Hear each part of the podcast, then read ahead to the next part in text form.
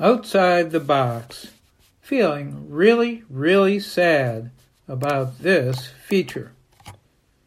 Today's topic is Chain of Destruction.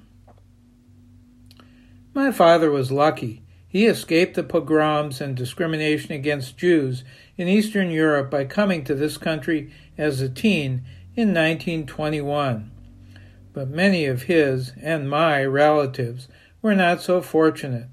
About 30 of them died during World War II, most likely in concentration camps.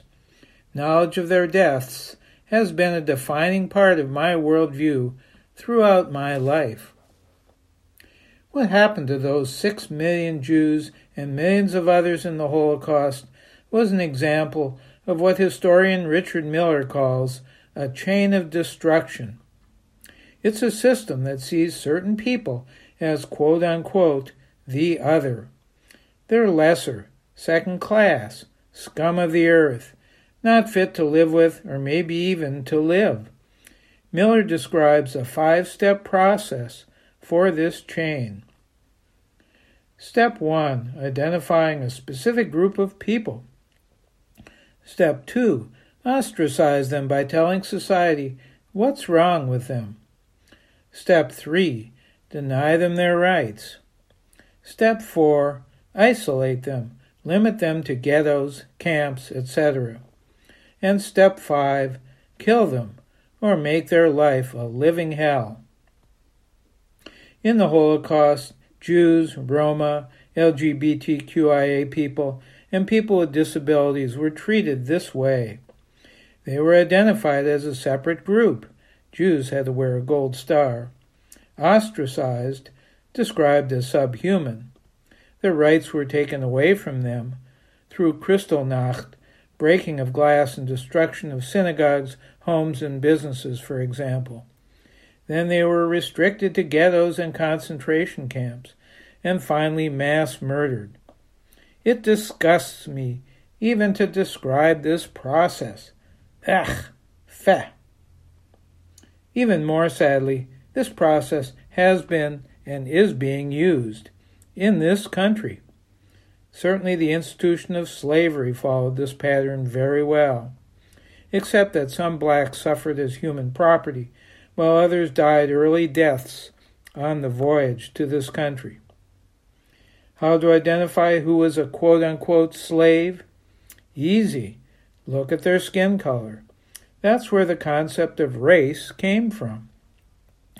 Laws were passed to restrict their movements, prevent their access to education, and limit their rights. They lived separate from whites. They remained in bondage, usually through their entire lives, and if they got uppity, they were tortured or killed. Sadly, this pattern of racism against African Americans has not ended. Following the Civil War, the chain of destruction changed but was not eliminated. Separate and unequal continued for over 100 years. Laws were changed in the 1960s, but the five steps in the chain just got more subtle.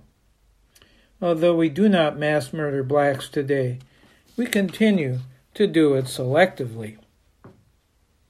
The so called criminal justice system, where there's very little justice, has become a chain of destruction for people who are low income or working class, black, brown, and white. Only a handful are put to death for their crimes, but over two million are locked in prisons and jails around the country. Most are damaged by the system, so much that they're often reincarcerated after being released.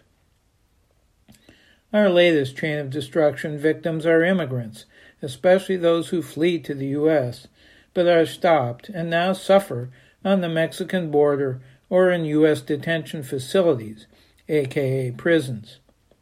They're almost all people of color, easy to identify. They've been vilified, called rapists, criminals, and other inaccurate descriptors. Immigration laws have been ignored or manipulated to deny them their rights.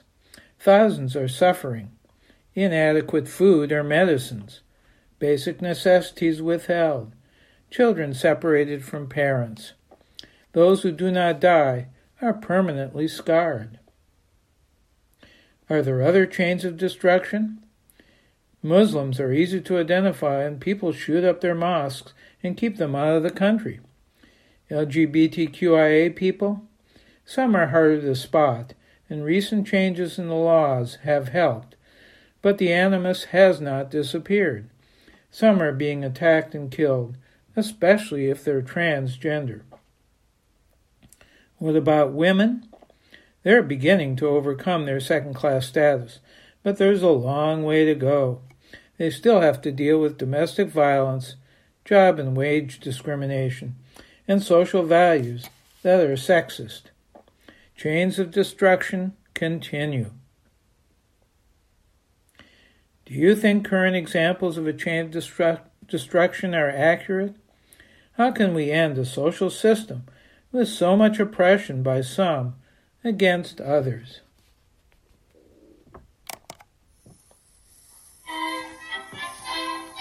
I'm Larry Dansinger, wanting to break these chains, no matter what.